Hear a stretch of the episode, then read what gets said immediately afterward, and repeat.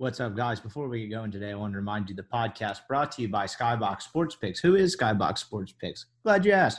They're the inventors of the Skybox Matrix Interval, an advanced modeling mechanism that has been tested and refined through years of experience and wisdom that has propelled Skybox Sports Picks to the top of the industry.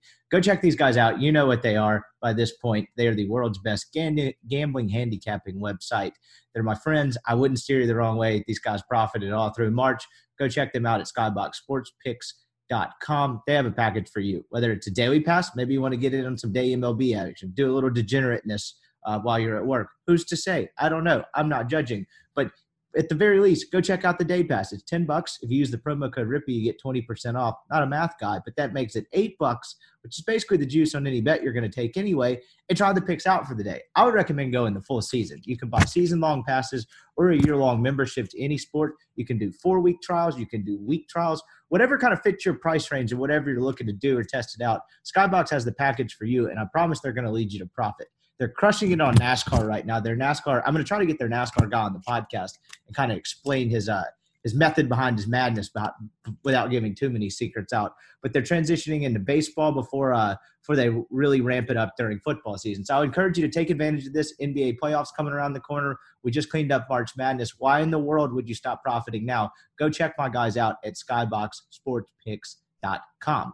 Podcast also by LB's University Avenue across from Kroger. Greg's the man. He's got it going on. I've still got the same $10 prime strip deal going for you guys in the newsletter if you're a subscriber. We'll have something towards the end of the week. Greg's been a little busy, hadn't had the chance to talk to him this week, but I promise we'll have something in the works towards the end of the week. I think I'm going to have him back on for Grill Corner on Friday. That played well last time, but go check him out.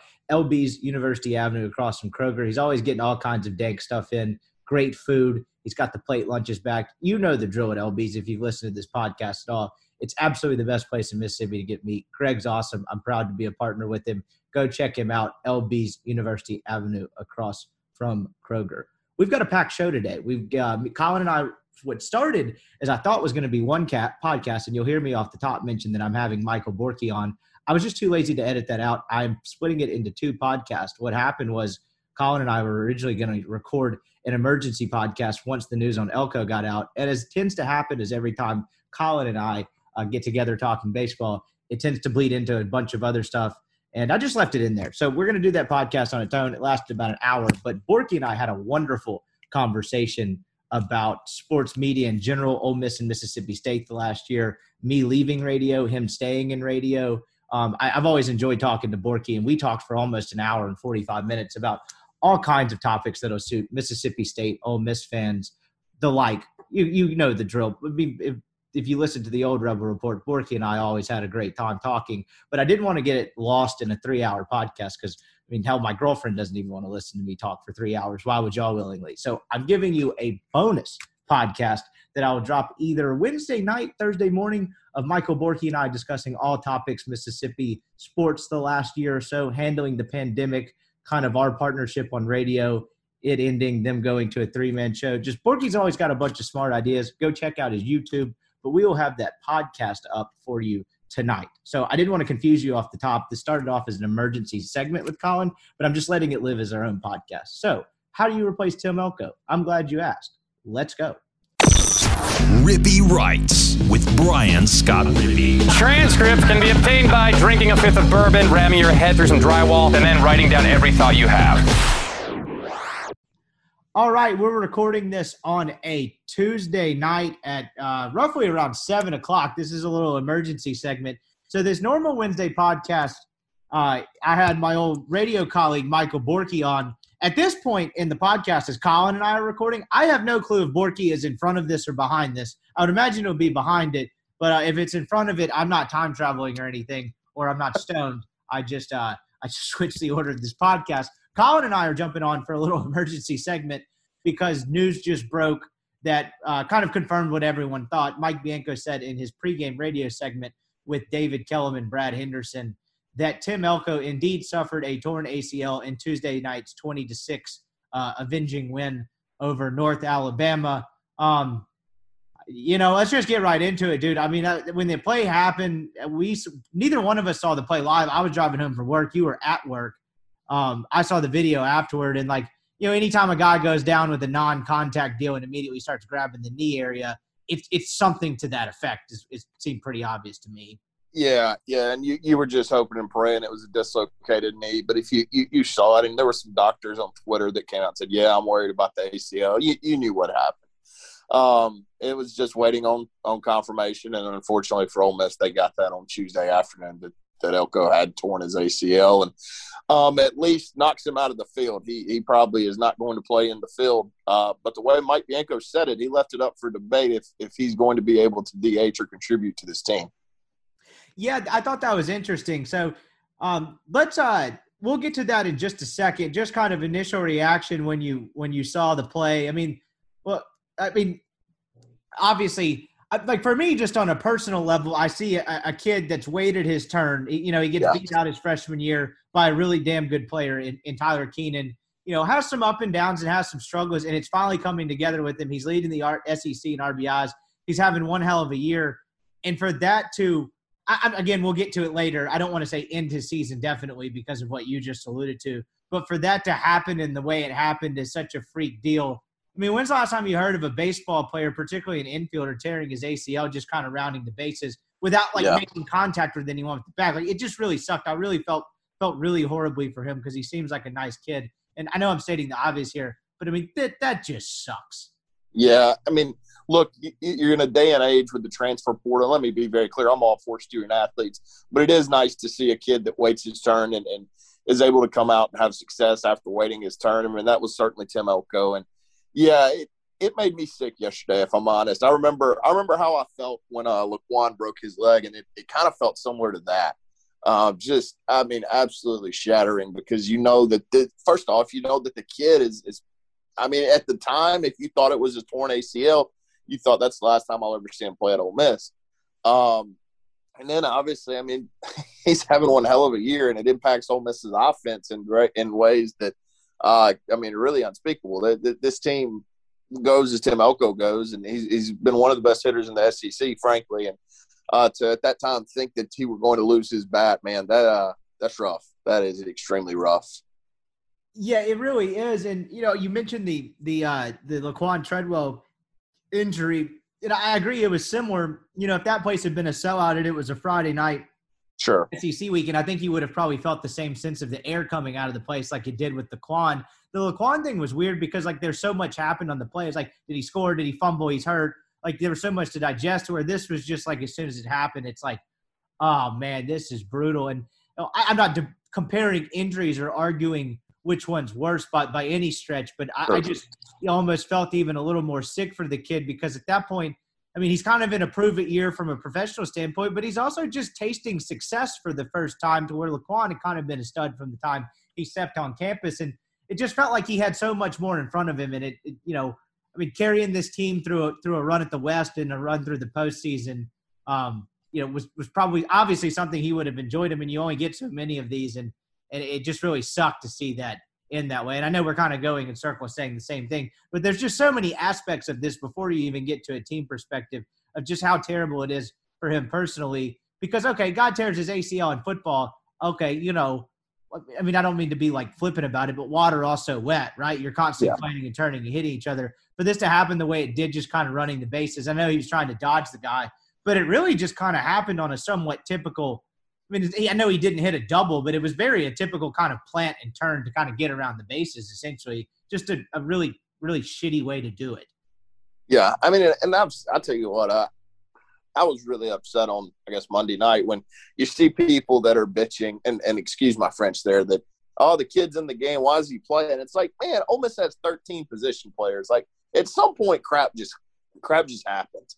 Um, this isn't, you know, I, I, feel like we as a as a fan base, or maybe not just a fan base, people in sports in general, just kind of try to find somebody to blame for every single thing. It's like, man, this this is just part of it. Like sometimes miserable things happen. Um, and you know, look, T- Tim is an excellent player. He's an excellent kid. If you've ever been around him, one of the nicest kids that, that's come through that program, frankly. Um, it, it just sucks for him, man. Because look, he Tim was playing himself into a top three round draft pick this year. I mean, he's playing himself into making hundreds of thousands of dollars, and you just have. I mean, it doesn't. I mean, if you're keeping up with that, it the thought has to go through your mind. It's like, man, how much money did this kid just cost himself? because because of a freak play at second base on a Monday night against North Alabama. Yeah, I, I'm glad you brought up particularly the first part of that, just because I mean, you say a sports fan base thing. I mean, I think it's a societal thing, uh, just in general. And I'm not even sure if it's a generational thing. I think it's just kind of always been the case. I mean, hell, I stubbed my toe in a door this morning, and I was like, "Eat shit, door! Like this is your fault." You know what I mean? Like when something happens that kind of triggers your emotions, you're kind of naturally looking for something to blame. And like you said, what, this was the what? I just wrote this down. Fifth inning, fourth inning. Okay, fourth inning I know they're up a ton of runs. I know it's North Alabama. Look, if he does that in the top of the ninth and he's taking his sixth hack of the game sure. at the plate when it's 21 to 6 in the top of the ninth, it's like, okay, what are you doing here? But like you said, it's a it's a fourth inning. Like baseball players go play baseball. And I didn't look at any message boards or anything. Not that those are necessarily indicative of, of rational behavior or thought. But I don't necessarily think that was a mainstream opinion, but you definitely did see some of it, and it's only natural. But like I, that never, to be honest to God, that never crossed my mind. The only like aspect of that thought that ever crossed my mind was like, are you kidding me? This happened in the 26 game against Northern Alabama. Not why is he in there? It's just like this happened now. Like, like what a yeah. worthless time for this to happen. If there's ever a time of worth for it to happen, it's like, come on. It just kind of like the score and the situation just kind of made it even more gut wrenching uh, you know, absent of blame, I don't really blame Mike Bianco for playing his starting first baseman in the fourth inning of the Tuesday game. Everybody played last night, basically, yeah. except for yeah, uh, Dunhurst, but he doesn't catch midweeks. Yeah, and it, I think he DH, didn't he? Or maybe he didn't. I'm not sure. But you have 13 position players available. Like somebody has to play. That's how it works. You only have four guys that are available off the bench. I mean, it just man, it's it sucks. And you know, you look at this team and it's like, oh, and I've, I've seen this. It's like, how do you replace Tim Elko? You don't. You try to pick it up, and you try to you you, you need Gunnar Hoglund to be better. You need, and and that's hard to do. You need Doug Nikhazy to keep keep pitching like a stud. You need Kevin Graham to continue hitting like a stud. You need a guy like Hayden Leatherwood or Calvin Harris to come on and hit, you know, have a 900 OPS the rest of the year. Um, but but as far as replacing this, that that's not happening. You're just going to have to be better all around. And you know, I've seen a lot of you know doomsday stuff, and like, yeah, that sucks that your captain is probably, uh, well, I'm not going to say probably that your captain has a chance to not play the rest of the year, but this team still has a chance to do a lot of special things because of who they put on the mound on Friday and Saturday nights.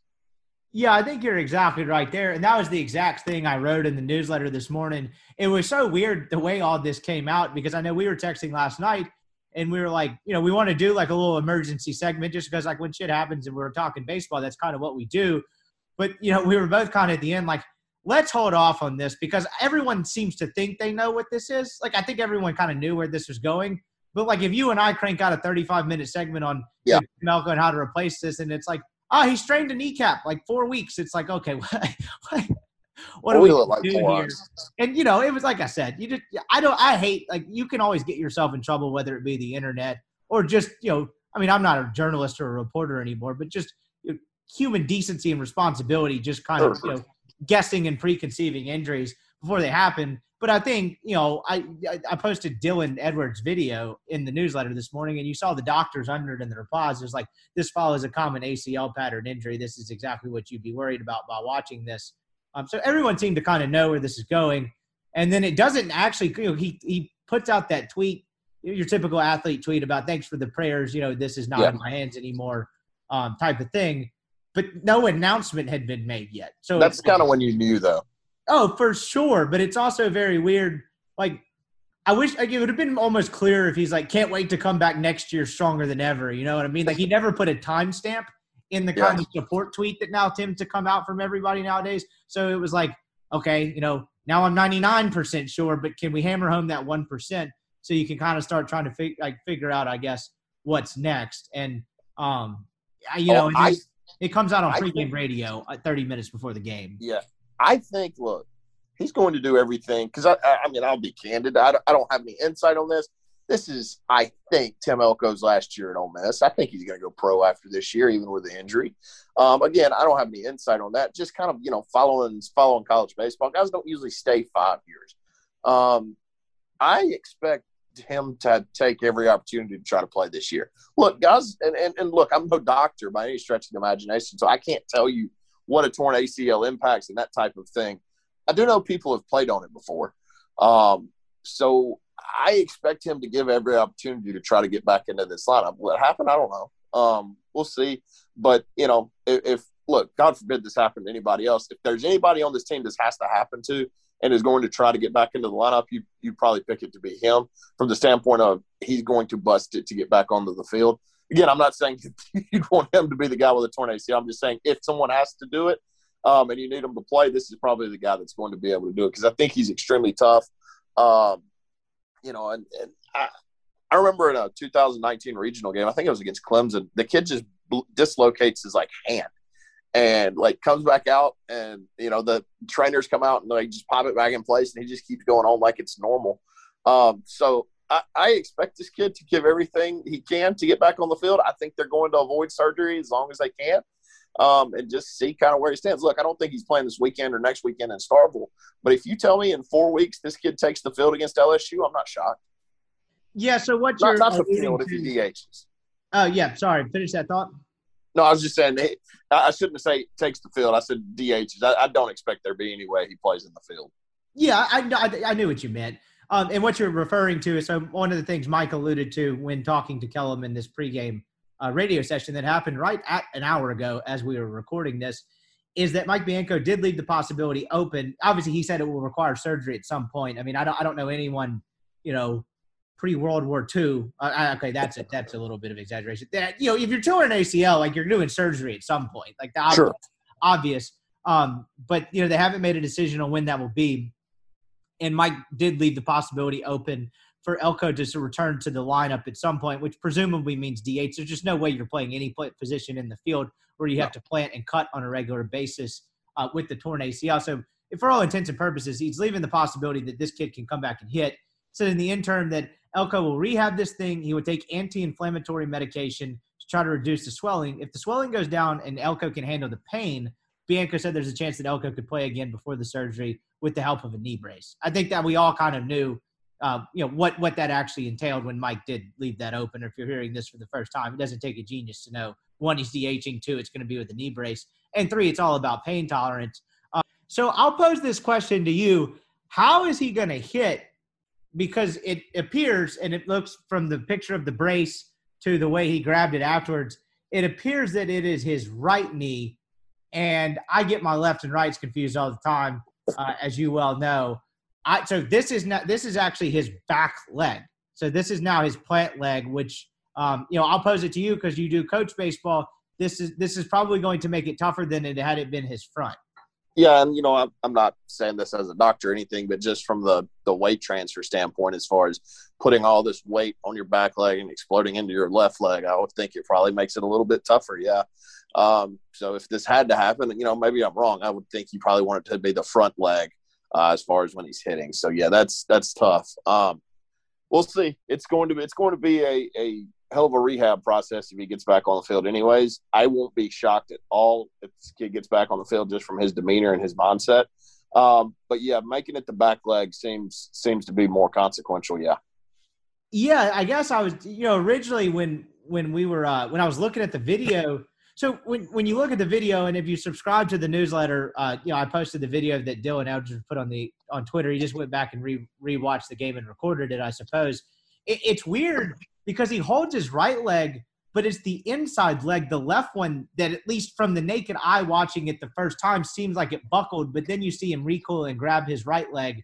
Uh, excuse me, you see him recoil and yes, then then grab his right leg. Did that throw you off as well? Because the first time I watched it, I was like, oh, it's the inside leg he hit while he was turning, but it's actually the outside one that he grabbed. I'll be honest, I I have not watched the video. I I just I've seen I saw where he tripped over the guy um, it was on the ground, like just a photo, and I saw the guy laying on his left side, so I just assumed it was his left side. Um, I I don't think I have the stomach to watch the video. Um, but yeah, it's yeah. I mean, if it's his back leg, I, I feel like again that's that's more consequential as far as from exploding into your into your front side and being able to drive the baseball with power, which is obviously you know a big part of his game. So we'll see. It's early, um, but you know Mike did leave the possibility open that he's going to play in an Ole Miss uniform again. Yeah, and that's uh that's probably really where you're talking. You talk about the pain tolerance, like when he's swinging and he's turning and transferring power on that back yeah. leg. That's ex- I mean that's really the story, right? I mean if he if he's able to come back, it's because he can kind of turn well enough, and the pain tolerance is is insignificant enough for him to be able to turn and swing um, off that Yeah. leg, no problem. Yep, that's that's that's going to be the key. If he's able to twist that knee, um, you know, that's going to be hard. So he's going to have to be able to do that, I'm sure, before they're able to put him on the field. Okay, another question, just out of curiosity, would it be harder? Would it be harder or any different? Would your answer be any different if he was one of those big leg kick kids? Um, I guess really, not no. because you're not planning laterally when you Yeah. do that. But Yeah. I, I don't know. I was just thinking about that. And then two, like, is it too late to turn this kid into a switch hitter? What's his other hand like? see what he can do left-handed.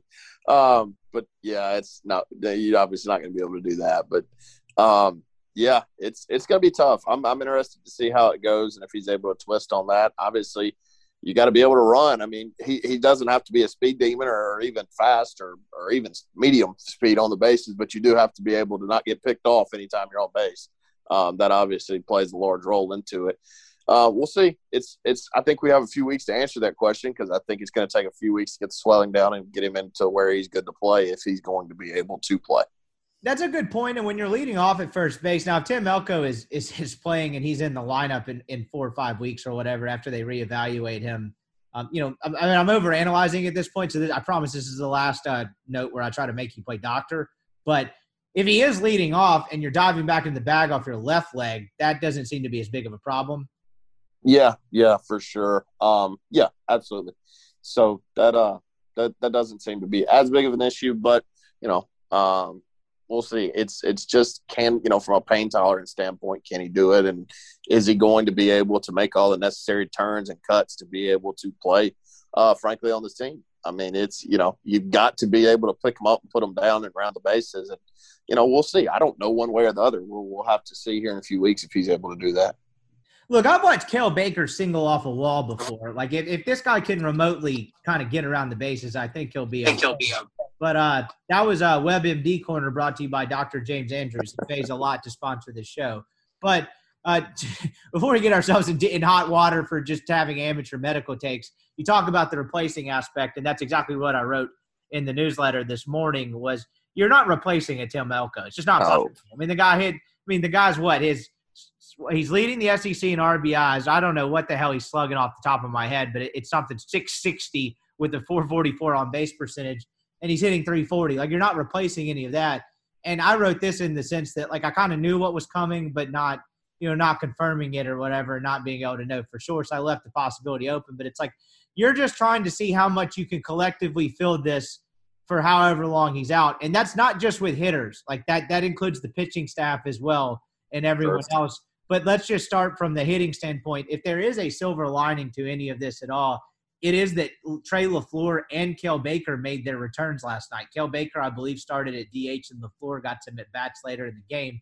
Look, we talked about this in context uh, in past podcasts with reference what to do with Hayden Leatherwood in right field, and do you let Plumlee play right field, and you know what does that do with DH and that shuffling?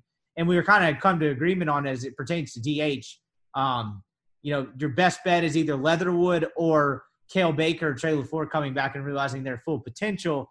And while obviously neither one of them are going to be expected, or I don't even think capable at this point of even remotely coming close to kind of being an anchor in the middle of the lineup, it would be just that more of a consequential injury. Both of those dudes still had three more weeks before they could get back on the field. So the timing is not the worst of all worse. Yeah, yeah, especially you're exactly right. Their their ability to get back on the field certainly I, I don't want to say softens the blow, but uh, does provide you some more depth to have a choice as to what you're going to do. Obviously, you know if those guys aren't back, you're just you're sticking John Rhys Plumlee in left field or right field, and Leatherwood in the other corner spot. You're bringing Graham in, so now you at least do have two more options to to see what those guys can do. Um, you know, as far as replacing this statistically, you know, obviously, like we said, you can't. Um, but I look at a guy like like Hayden Leatherwood. Like at this point, man, you you got to hit. You you have to be able to be a force in this offense. And I'm not saying hit 350 the rest of the year. I'm saying, man, like just hit 270 and hit six home runs and you know just drive the baseball. I think that's the kind of way you just kind of replace his value by committee uh, until you know either he's able to get back or obviously you know not able to get back. Um, but as far as as Le, uh, Lafleur and Baker, yeah, that uh, that absolutely gives you more options. Obviously, those guys have had their struggles this year when they were healthy. Um, so you're just going to have to see. It's you know you've got options to replace him. It's just right now none of those options outside of outside of frankly Plumlee has played too well. Yeah, you're you're you're dead on with that because you know you think you get Cael Baker back and you just look at him on the surface, you're like, yeah, this guy's kind of a power hitting masher, but he was not that at all for any portion of the way he played um, before he got hurt. And uh, you know, not to pile on the kid, but outside of one weekend in 2020, he really wasn't that in 2020 last year. You know, he has the two home run game right against whomever that was. Was that Louisville? And Yeah. really endeared himself to the fan base. He's a great kid. I'm not dumping on him, but like, there's just not been hardly any evidence at all to show he's going to be a productive hitter in the Southeastern Conference. At least not to a close degree to where it's going to make up the divide or gap with Elko. Um, and you're right when you're talking about replacing this whole deal by committee you can't really have what happened last weekend where you had three or four guys that were just kind of holes and outs in that lineup. Like the way you you you shoulder this thing up is, you know, I mean, you basically treat it if, if Elko were in the lineup, try to treat it in a sense to where you shouldn't have to rely on him so much. You need to have fewer outs in the order. You need Jacob Gonzalez as a freshman to be more consistent. You can't have, um, you know, uh, who am I trying to? Excuse me, Hayden Gunhurst. I couldn't get that out of my mouth have a bad weekend that he's had like that. Now that seems unfair. Guys are going to have tough weekends, but Sure. you can't have him have a hitless weekend, or you can't have Justin Bench go four games like he did earlier in the year without getting a hit. Like you know, one through eight, not including whoever fills this spot, has to be a hell of a lot more consistent. Might be the better word than quote unquote better. Better fits in some cases, but they need to be more consistent one through eight and kind of make teams fear them more top to bottom if you're going to do this replacement. That's how you're going to replace them, I guess, is what I'm trying to say. Yeah, yeah, yeah, you're exactly right. I mean, you look like I said, you look at a guy like Leatherwood and look at a guy like Calvin Harris, and you know, hopefully he gets a lot better as a true freshman and is able to anchor down that DH spot.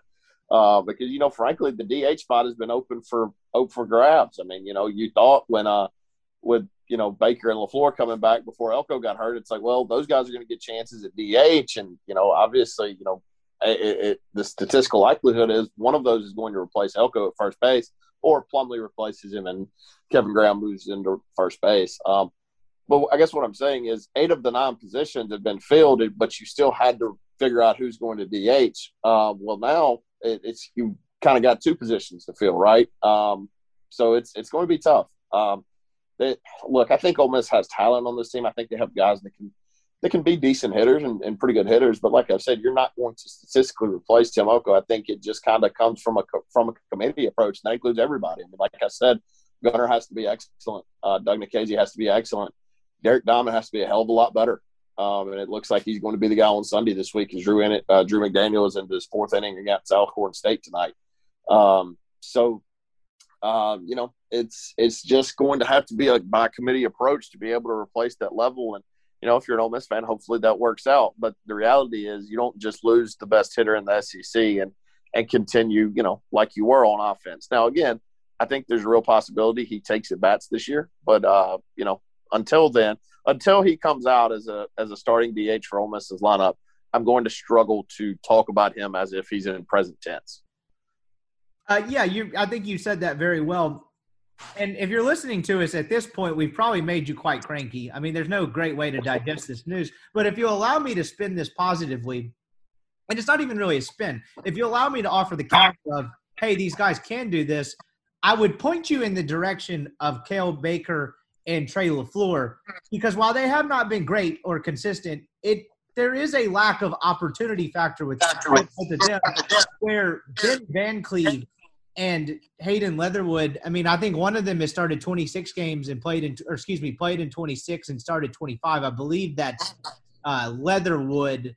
And then Van Cleve has been in the same neighborhood. He may have all started all 26 or 27 to where, like, if you're talking about sample size, I'm not saying they couldn't turn it around, but the book is much more out than it is on a Trey LaFleur who played sporadic, did, you know, whatever with his opportunities. Um, and then Cael Baker, who, yes, he hasn't been good. And I know I kind of crapped on him just a second ago, and I feel like I'm talking out of both sides of my mouth. But look, the kid did have COVID to start the year and couldn't do anything for two weeks. And then he Yeah. breaks his wrist. And he's kind of had the year from hell. And he did struggle last year, but that's really the first major opportunity that he's gotten at major college pitching outside of whatever he did at Cincinnati. But it's obviously a whole other level here. Like, Right. There's still an unknown factor there. I'm not necessarily confident in it. Don't get me wrong. Like, I'm not giving him a vote of confidence. But if you're trying to look at the positive spin and maybe kind of look at the unknown here, I would probably steer you toward those two guys because there is a uh, there's a factor of a, a lack of opportunity to kind of get to consistent production. And I don't know if it's one of them. I don't know if it's both of them. But in some degree, they're both about to see a lot more consistent at bats, and that's got to help their chances, if nothing else. Yeah, I mean, obviously, experience is, is the name of the game. I mean, if, if you're able to get experience, and look, you know, you talk about Cael Baker, and, and you know, not seeing you know high level Division One pitching in what three years, 2018 at, at Cincinnati. Um, you know, so he's, he's, obviously missed the first weekend and has been out with a hamate bone injury. Um, I think they look. I, I, think, frankly, Mike Bianco and that staff have a lot of confidence that Trey LaFleur will be a very good hitter by the time he leaves Ole Miss. Is that right now? I don't know. We'll see. Ole Miss needs it to be right now. Um, because frankly, I think if you got if if you asked if you put truth serum in Mike Bianco and said, "Hey, one of these guys is going to be able to step in, take that everyday first base role, and you know be be a productive player," I think he would pick that person to be Trey LaFleur, frankly, because he fixes your infield defense or he keeps your because look. Tim Elko was a plus defender at first base. He was, he was a pretty good defender at third base. He was extremely good at first base. And I know he had the error on Thursday night, whatever crap happens. But yeah, I, I think Trey LaFleur is a dynamic. I think he's frankly one of the best uh, defensive first basemen that Ole Miss has had in a while. So if Ole Miss is able to get production out of him, I think Mike would welcome that with or or have that with open arms. Um, you know, because I, I, just think he's the one that's able to make your offense and and in the same way your defense more dynamic. Yeah, that's a good point. And I imagine, well, one, if you gave Mike Bianco truth serum, the first four questions would be about instances with myself. I'm just saying. Um, but aside from that, once we got to the on-field stuff, do you think he misses you, like when you're not on the Zoom chats? Do you think he's noticed you're not here? Yes, I do think he's noticed, but I just don't know how that's made him feel. I wonder if there's a small part of it. If I ever pop back up on one of those things, would he sure grin or would he kind of go, "Oh shit"? I, I'm sure we could get you the link. Oh yeah, I, it, it's not because I'm like I, I, can't crack the code. I just have no interest in doing so. But just show up after like a three to two loss on Friday night to Arkansas, be like, "Sup, Mike." So yeah, that's what I. That's if I did that, that's what I would need to do. Just some excruciating loss where they just played like absolute crap. I would need to do that, and then I would need to get Sims to get me the first question. so we're, we're to Brian now. reading it back down to uh I bet Mike would look at him and go, "Who? Like, did you say that right?" Um, the but bringing you bringing this back into earth, you know, I talk about the lack of opportunity factor. Cael Baker was make sure I have this completely correct. Seven for 36 this year with a home run, 10 RBIs, and eight walks and 19 strikeouts. Not great, but some of that um, for COVID. And, you know, I, mean, look at Cam Newton. Cam Newton sucked, but how much of that was COVID 19? You know? Like, it affects these guys differently. Oh, for sure. For sure. And, you know, obviously, look, I mean, I, I know, you know, our, our listenership doesn't follow uh, follow women's basketball a ton, but I'll tell you that their best player got COVID and, and was, you know, messed up for a while. Uh, I say their best player, one of their best players. I mean, this this has a real effect on athletes. Um, you know, and obviously it has a real effect on you know just everyday people too, um, where you know, hey, it's it's tough to come back from for some people. Now, look, obviously there's asymptomatic people or whatever. Like I was kind of mentioning, and you you just added on to it. Well, right, it affects these guys differently. I mean, I I I, I know I'm, I'm maybe a little bit more into the NBA or keep up with it more than you sure. in terms of interest wise. You know, Jayson Tatum had COVID for the Celtics earlier this year and he was very open about the fact that it was like, yeah, guys, I know I played in games the first two weeks I got back, but I, I am not myself, and I'm feeling like myself for the first time in a while. Like it affects guys, and I'm not saying that I don't want to put words in Baker's mouth and how he sure. and how he didn't feel. I'm just saying I'm willing to leave the benefit of the doubt open. I mean, and then hell, he plays six more games.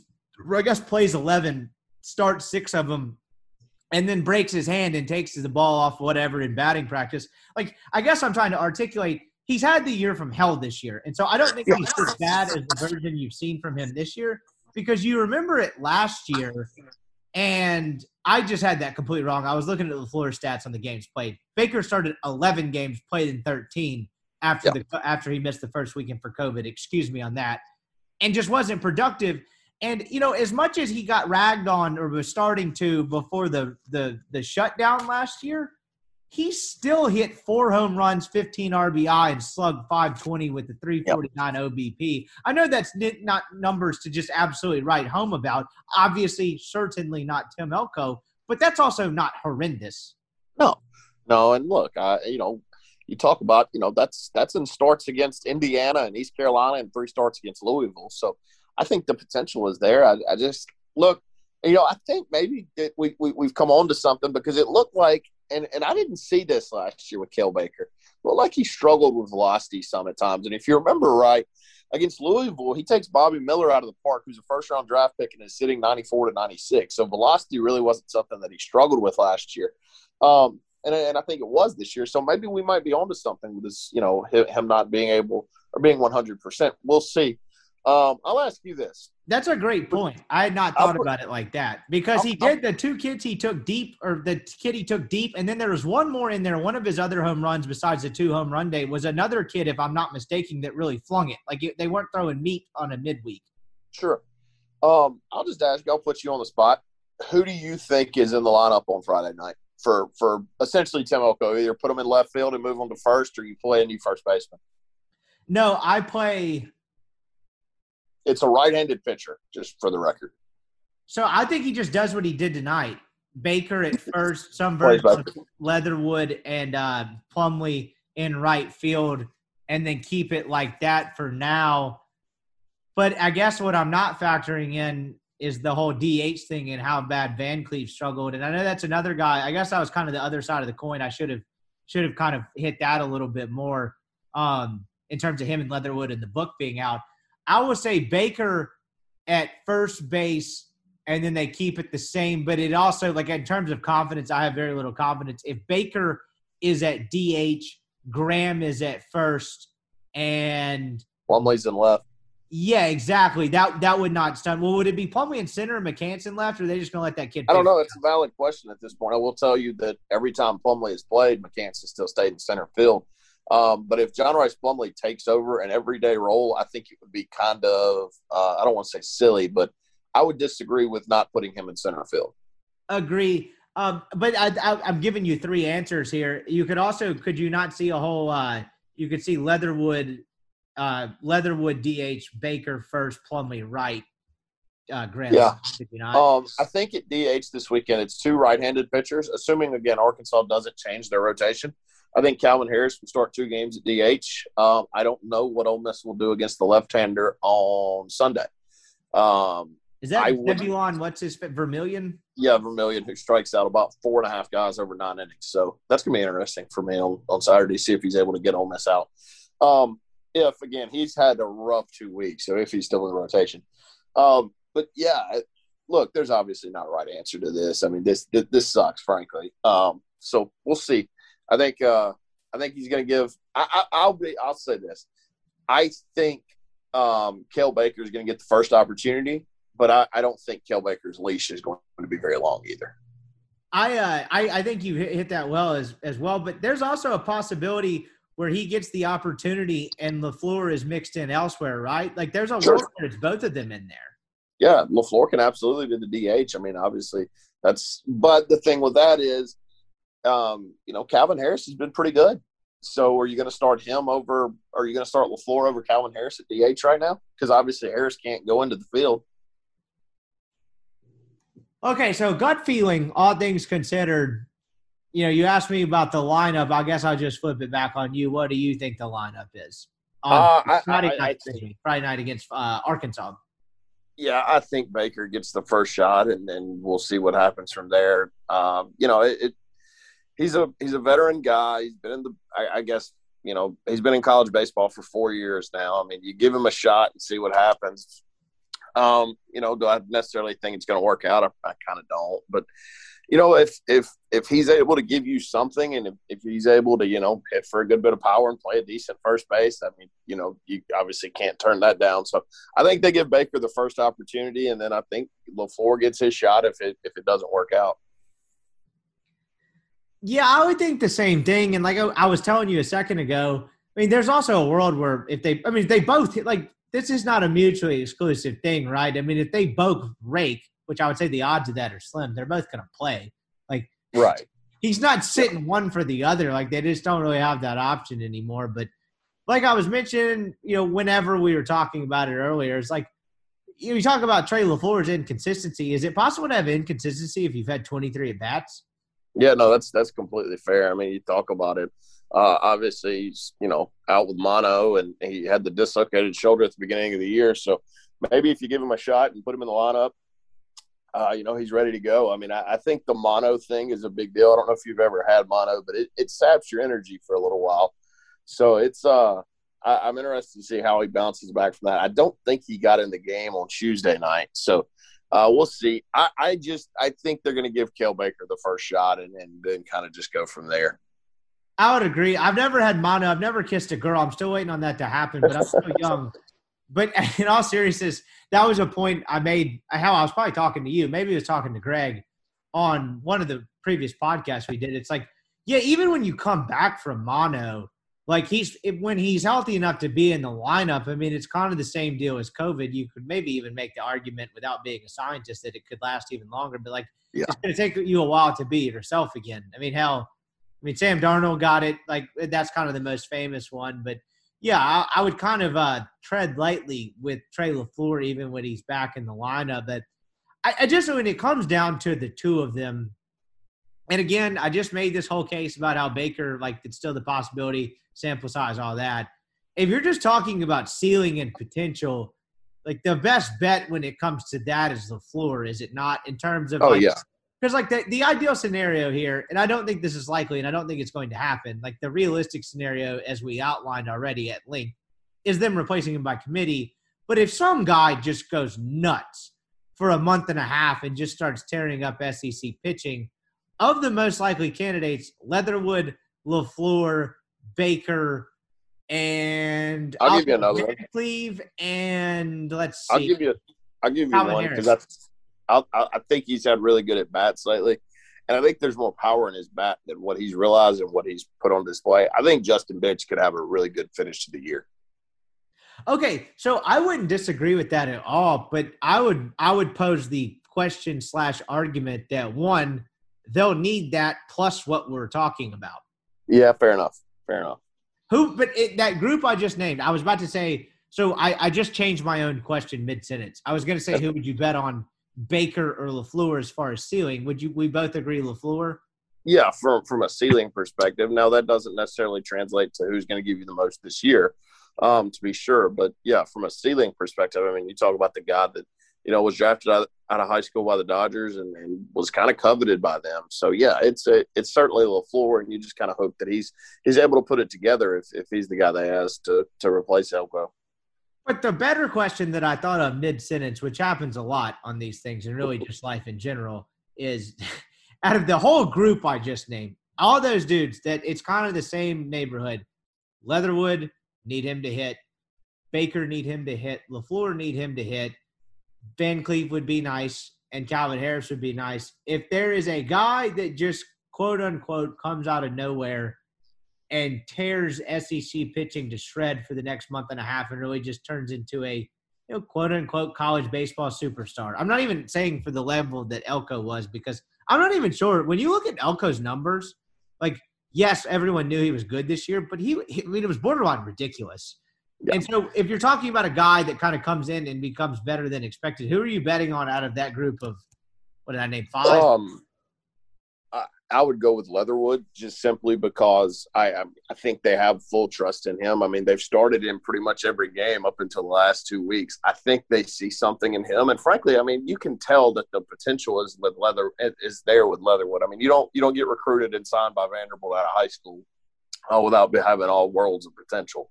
So if you told me there's a guy that over the next seven to eight weeks hits 300 and slugs 540 and has a 400 OBP, yeah, I think I think I could argue that the the most likely bet would be Leatherwood. Wait, Leatherwood signed with Vanderbilt? Yeah, yeah. I don't think he ever stepped foot on campus, but yes, he signed with Vanderbilt. Why did he? End, how did he end up at Northwest? Because I remember doing a story one night. He hit not a walk off, but base, maybe it was a walk off in in twenty. I guess it had to be twenty. No, twenty twenty uh, before the restart. No, nineteen. Oh, 2020 at Ole Miss. Yeah, did he not hit a walk off in twenty twenty? He may have. He had a big home run against Southern Miss in the bottom of the eighth that won the game. That's probably exactly what I'm thinking of. That memory is honestly kind of frightening. Um, but yeah, that's probably what I'm thinking of.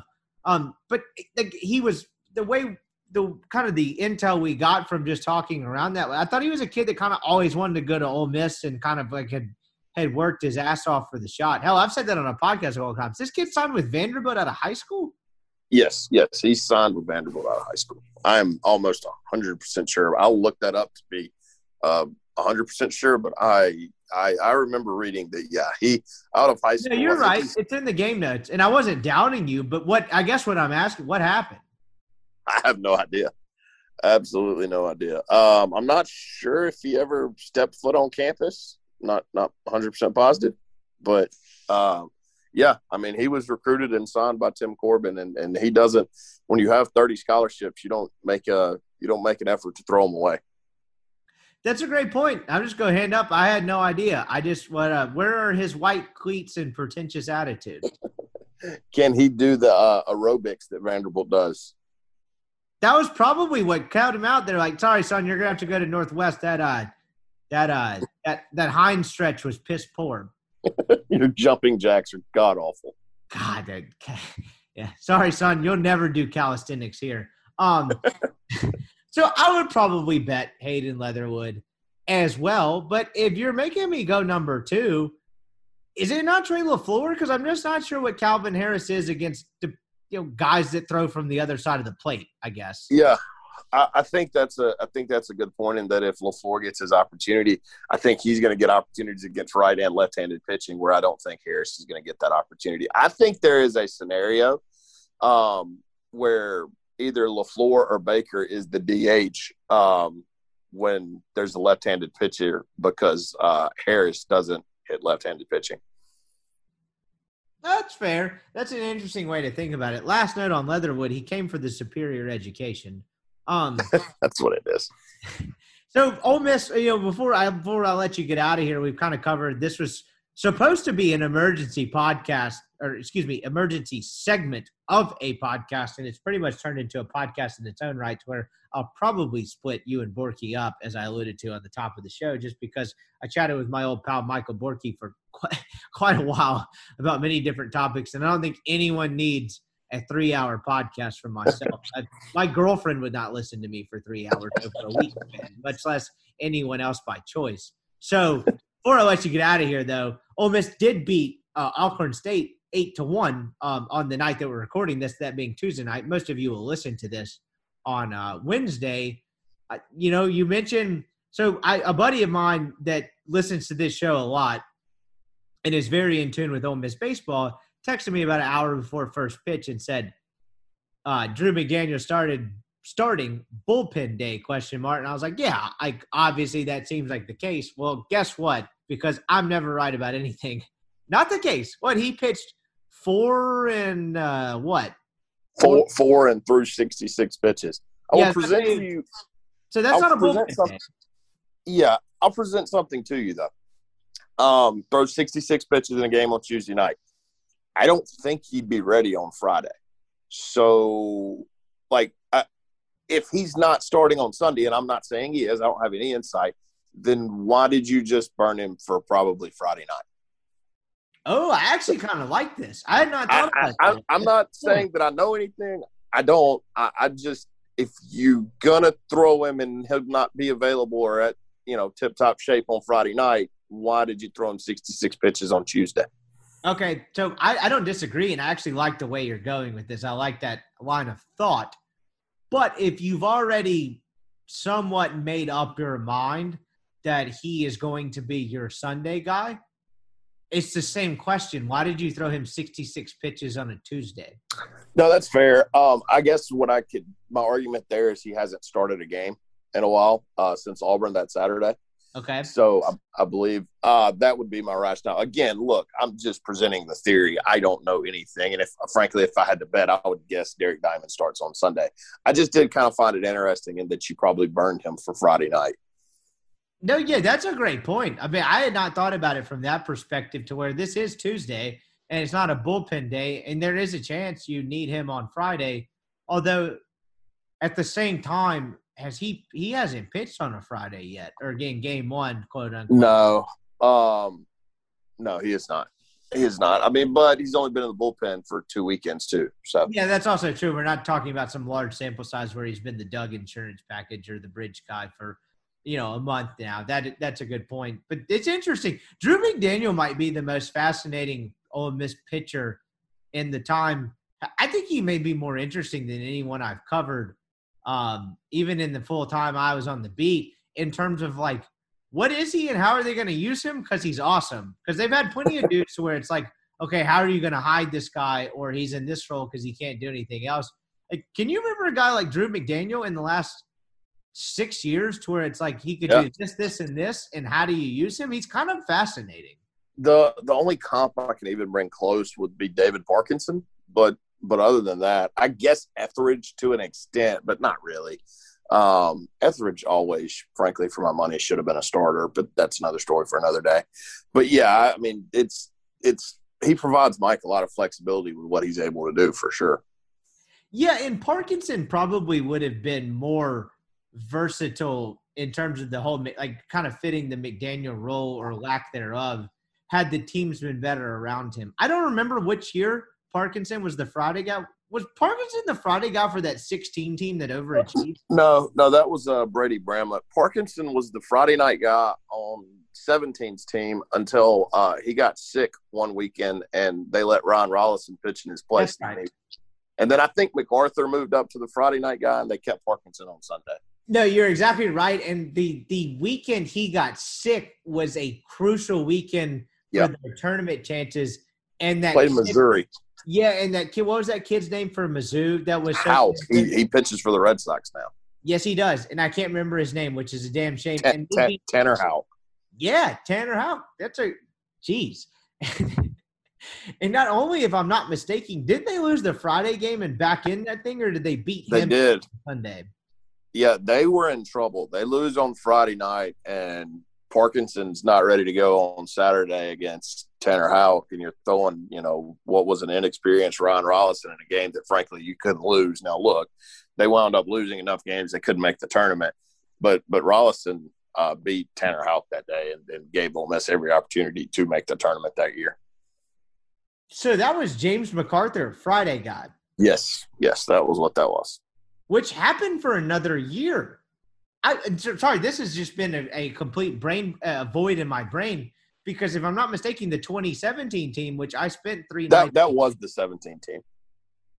Yes, so this is the same year because the one, you know, I watched One Shining Moment introduce one my girlfriend to One Shining Moment the other night.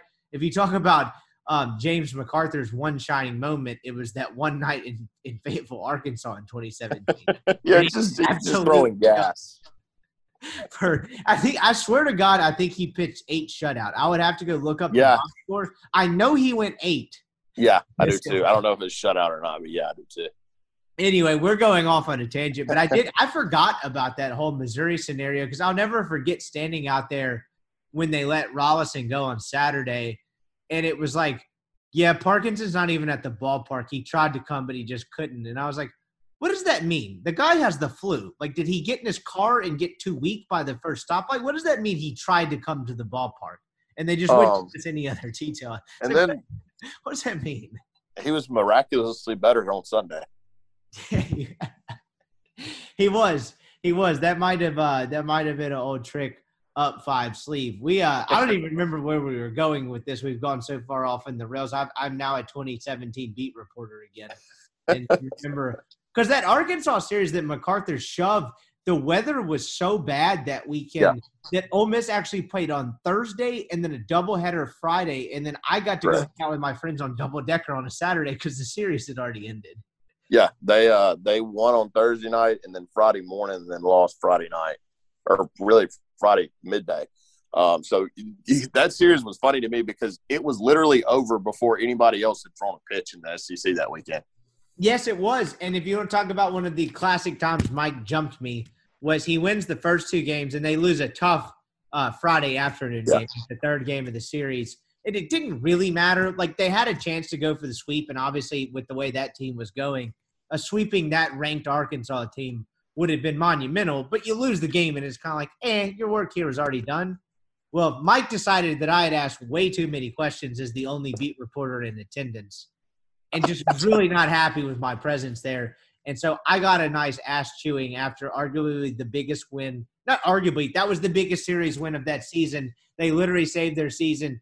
Like Tate Blackman lost the game, not lost the game. They lost the game, and Tate Blackman is like wearing the hard hat after the third game. They knew their work there was done, but that did not stop number five from waddling out and uh, Noogie and the uh, only reporter in attendance. So wait, wait, what? What was Mike upset about?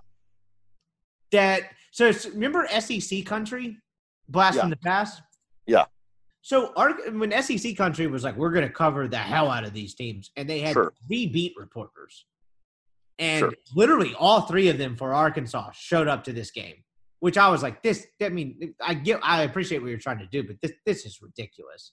So they would have two guys go to Van Horn, and one guy go to Mike, and the guy, the Arkansas guy that was responsible for getting coached for Mike, beat me down to the field and there was no formal press conference at that time. So he basically has his own press conference with Mike, and then he walks off. And I guarantee I caught the tail end of it. And of course, I started asking Mike about the game, and of course, the questions are going to overlap. And he's like, "I just answered this from that guy." I was like, "Mike, I'm in the stands. Like, I, I didn't hear you answer any of this." And that he he could not comprehend the fact that just because some other guy that had asked him that before when I was not sitting there, that I by osmosis could not have gained that information in those quotes. That's what he was mad about. It wasn't the questions; it was the fact that he had to repeat himself because he's he doesn't have an ego at all.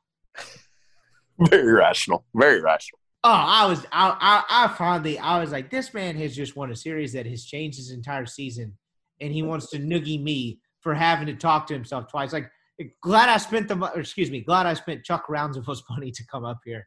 Anyway, not the point, not to go on a mic tangent where are we going with this? We've now gotten off on a tangent. I really am living the 2017 beat reporter life. I stayed my last night at a Motel Six, but I'm not going to get into that today. Um, we were just talking about Drew McDaniel's versatility. Yeah, sorry. So, gut feeling who goes on Sunday. I still think it's Diamond, but you I do too. you raised an interesting point. I I, I think it's Diamond. I just kind of thought it was interesting that you would, and and maybe look, it may have been a situation too where, hey, you haven't scored through what like four innings. Um, we can't lose this game, so McDaniel has to keep pitching. Maybe that too. So who knows? I, I just thought it was interesting that you probably. I'm not going to say for sure burn him on Friday, but I, I would be shocked if he's fully available on Friday. Yeah, I agree. And not to ruin the Friday pod because we are going to re-record on a Friday and discuss this series. But the last thing I'll pose to you is, and we'll we'll scratch this on the surface and hit it later on the Friday podcast. But one, I would argue this is the wrong decision if that is the case. I am a, a kind of a full on Drew McDaniel stand in terms of him being the best option for the rotation. But on top of that, and not that Mike cares about message boards, he doesn't read anything that's not a print newspaper. So the fact that I was on the internet made it even more surprising that he yelled at me. Maybe that's why he yelled at me because he was just confused as to how I existed.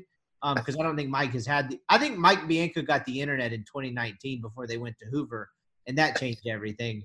But at the same time, if you're talking about like managerial decisions and taking heat, which I know he's not necessarily worried about, if you start Drew McDaniel and he throws a dud, it's kind of like, okay, whatever, we tried it. I guess we'll go back to Diamond, which I don't think you do.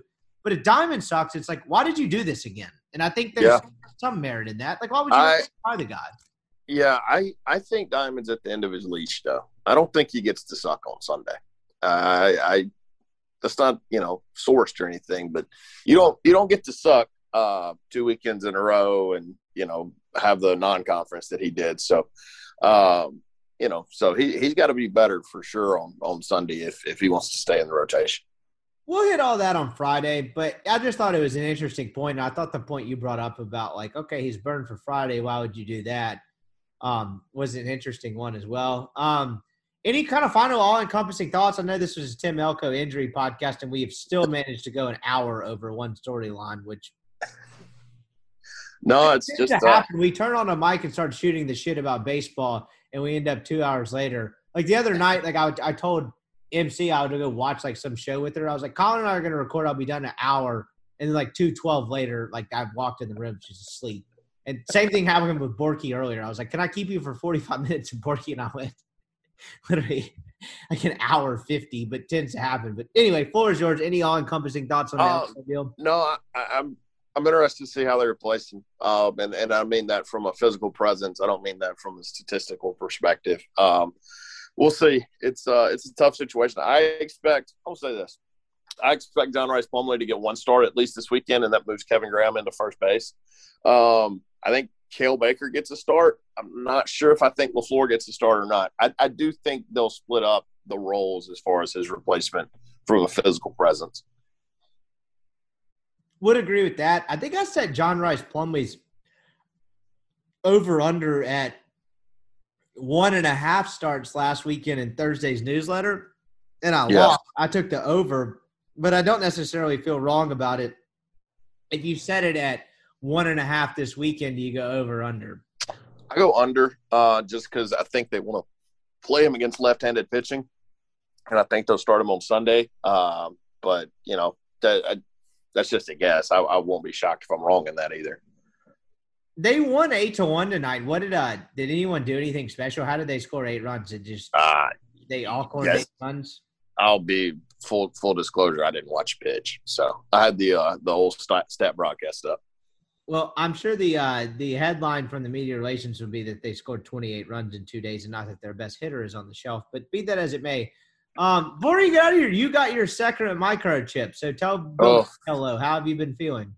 Uh, miserable. So I got the vaccine, the second one, on Monday night or Monday during the day at 3:20, and I coached a baseball game that night. I was fine, and then about 11 o'clock that night, I woke up like out of my sleep, and I could not go back to sleep, and I was just miserable all day on Tuesday. So if you uh if you are getting the vaccine, your second one, uh, just prepare to maybe take a day off work because uh, it was a nightmare for me, absolute nightmare. But I'm glad I have it, obviously. Yeah, obviously, absolutely.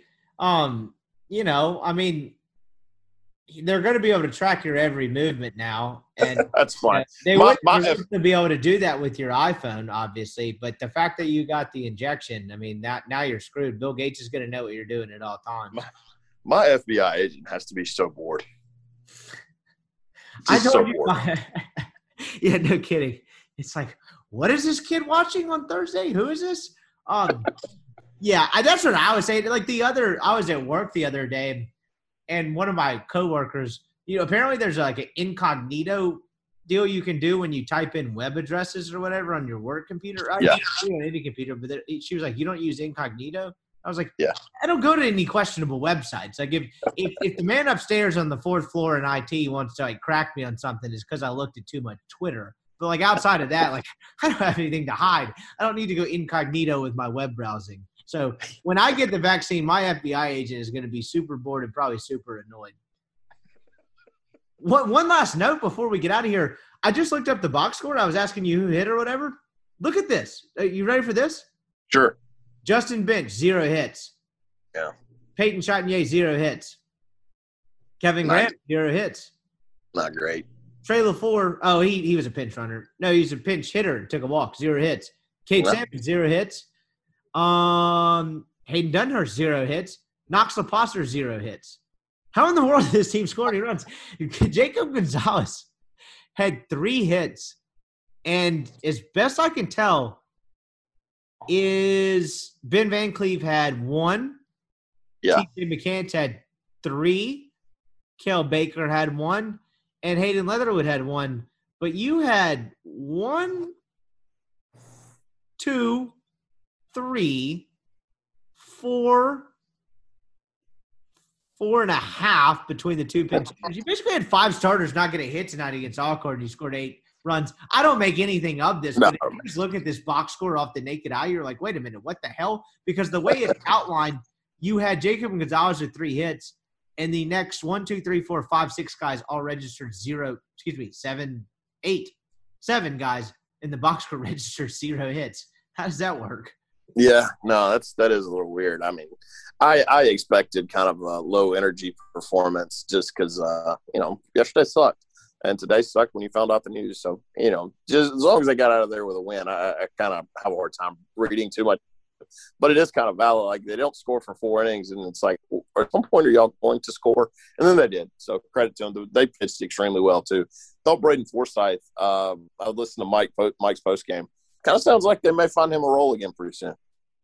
Which we always talked about would probably be the case. We talked, you know, he struggled early on in the year, and we was like, he needs to go to the midweek for quote unquote a while. But that was not a guy you're going to ditch and just be like, you can't use him. We, I mean, that was something we kind of, we from the get go, we said like, okay, he probably needs to go into low leverage situations where it doesn't matter for a while, but they're going to need him at some point, and like that kind of fits up with the timeline. It's April 10th, like that. That you talk about it stepping up and the bullpen even being better than it is.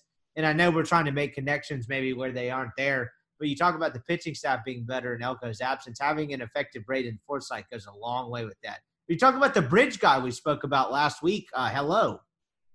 Yeah, that would uh, that would certainly play. You have a guy with some some velo that it's able to give you an inning to get it to Broadway. That would that would certainly help the cause. It's uh it is getting late. We have turned this into a full podcast. Who the hell cares? It's more content for you folks. Colin and I will be back at it on Friday, of course, um, with the Mailbag Friday slash Arkansas preview podcast. A lot of interesting stuff going on with this team. Sucks for Tim Elko. Hope he gets to come back and hit at some point. I kind of have my doubts about as to whether that will actually happen. But hey, we'll uh, we'll see where this goes. But dude, I appreciate you joining me on last minute's notice. Go back and go back to sleep until Bill Gates tells you to wake up. Sounds good, my man. Everybody have a safe and happy Wednesday. We will uh, we'll be back at it on Friday.